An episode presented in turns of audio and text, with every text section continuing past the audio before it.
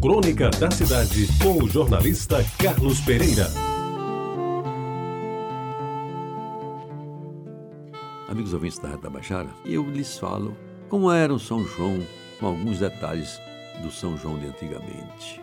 Além das guloseimas próprias das festas juninas, como pamonha, canjica, bolo de milho, pé de moleque e o milho cozido, tudo feito em casa, sob a orientação da minha avó Mãe Venância, e com as mãos de minha mãe literalmente na massa, não podia faltar o milho verde assado nas brasas da fogueira. Além disso, além desse conjunto gastronômico que de tão bom às vezes resultava em barriga inchada, duas coisas bem interessantes marcavam São João do meu tempo, naqueles tempos do passado.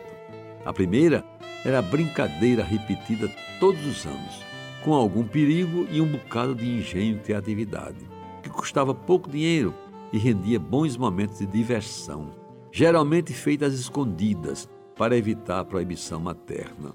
Era o torneio chamado de Latas para Cima, em que cinco a sete meninos preparavam um máximo de três bombas de cada vez, arrumando-as em série debaixo de uma lata de leite ninho, de modo a estourá-las simultaneamente ou em sequência de poucos segundos. Ganhava quem conseguisse jogar a lata no ponto mais alto. E aí, para decidir, um juiz era chamado a intervir, pois os índices alcançados sempre terminavam em discussão. A outra, mais praticada nos dias efetivos de festa, véspera e dia de São João, véspera e dia de São Pedro, era a forma de iluminar a casa.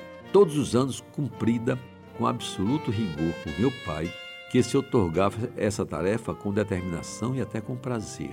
Daí porque as tarefas inerentes a esse ritual eram para ele indelegáveis. Cabia-lhe escolher as lanternas, colocar as velas no seu interior, dispor as lanternas nas janelas da casa, combinando suas cores com a cor das janelas e, principalmente, definir o momento de acendê-las e retirá-las de cena. As lanternas, meus amigos, eram feitas de papel crepom, em cores e tons variados todos muito belos, em que predominavam o amarelo, o verde, o azul marinho forte e o vermelho escarlate.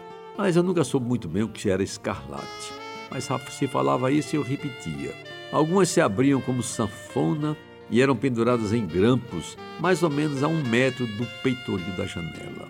Com a vela acesa no seu interior, as salas escuras, a lanterna aparecia por inteiro, dando um colorido diferente e quase misterioso ao ambiente difícil de ser esquecido. Outras tinham um franzido horizontal, como uma sanfona de verdade, e outras mais eram construídas em forma de cilindro, alcançando às vezes mais de meio metro de altura. Essas eram colocadas nos vãos das portas mais largas e mais altas, e se portavam como lustres pendentes que não incomodavam a passagem de ninguém. Meus amigos, era uma forma humilde, barata e criativa de decorar a casa para o São João. E as lanternas se faziam acompanhar de bandeirolas feitas de papel celofone e penduradas em providenciais cordões de barbante que antes haviam amarrado as mantas de bacalhau e de carne de charque lá na venda lá de casa. Nos dias de hoje, quando eu vejo uma lanterna acesa numa das muitas casas que nos bairros mais afastados da cidade ainda cultivam o antigo hábito, lembro com indisfaçável nostalgia as lanternas juninas, coloridas e bem iluminadas à luz das velas, pois para minha saudade aquelas eram as inesquecíveis lanternas do meu pai.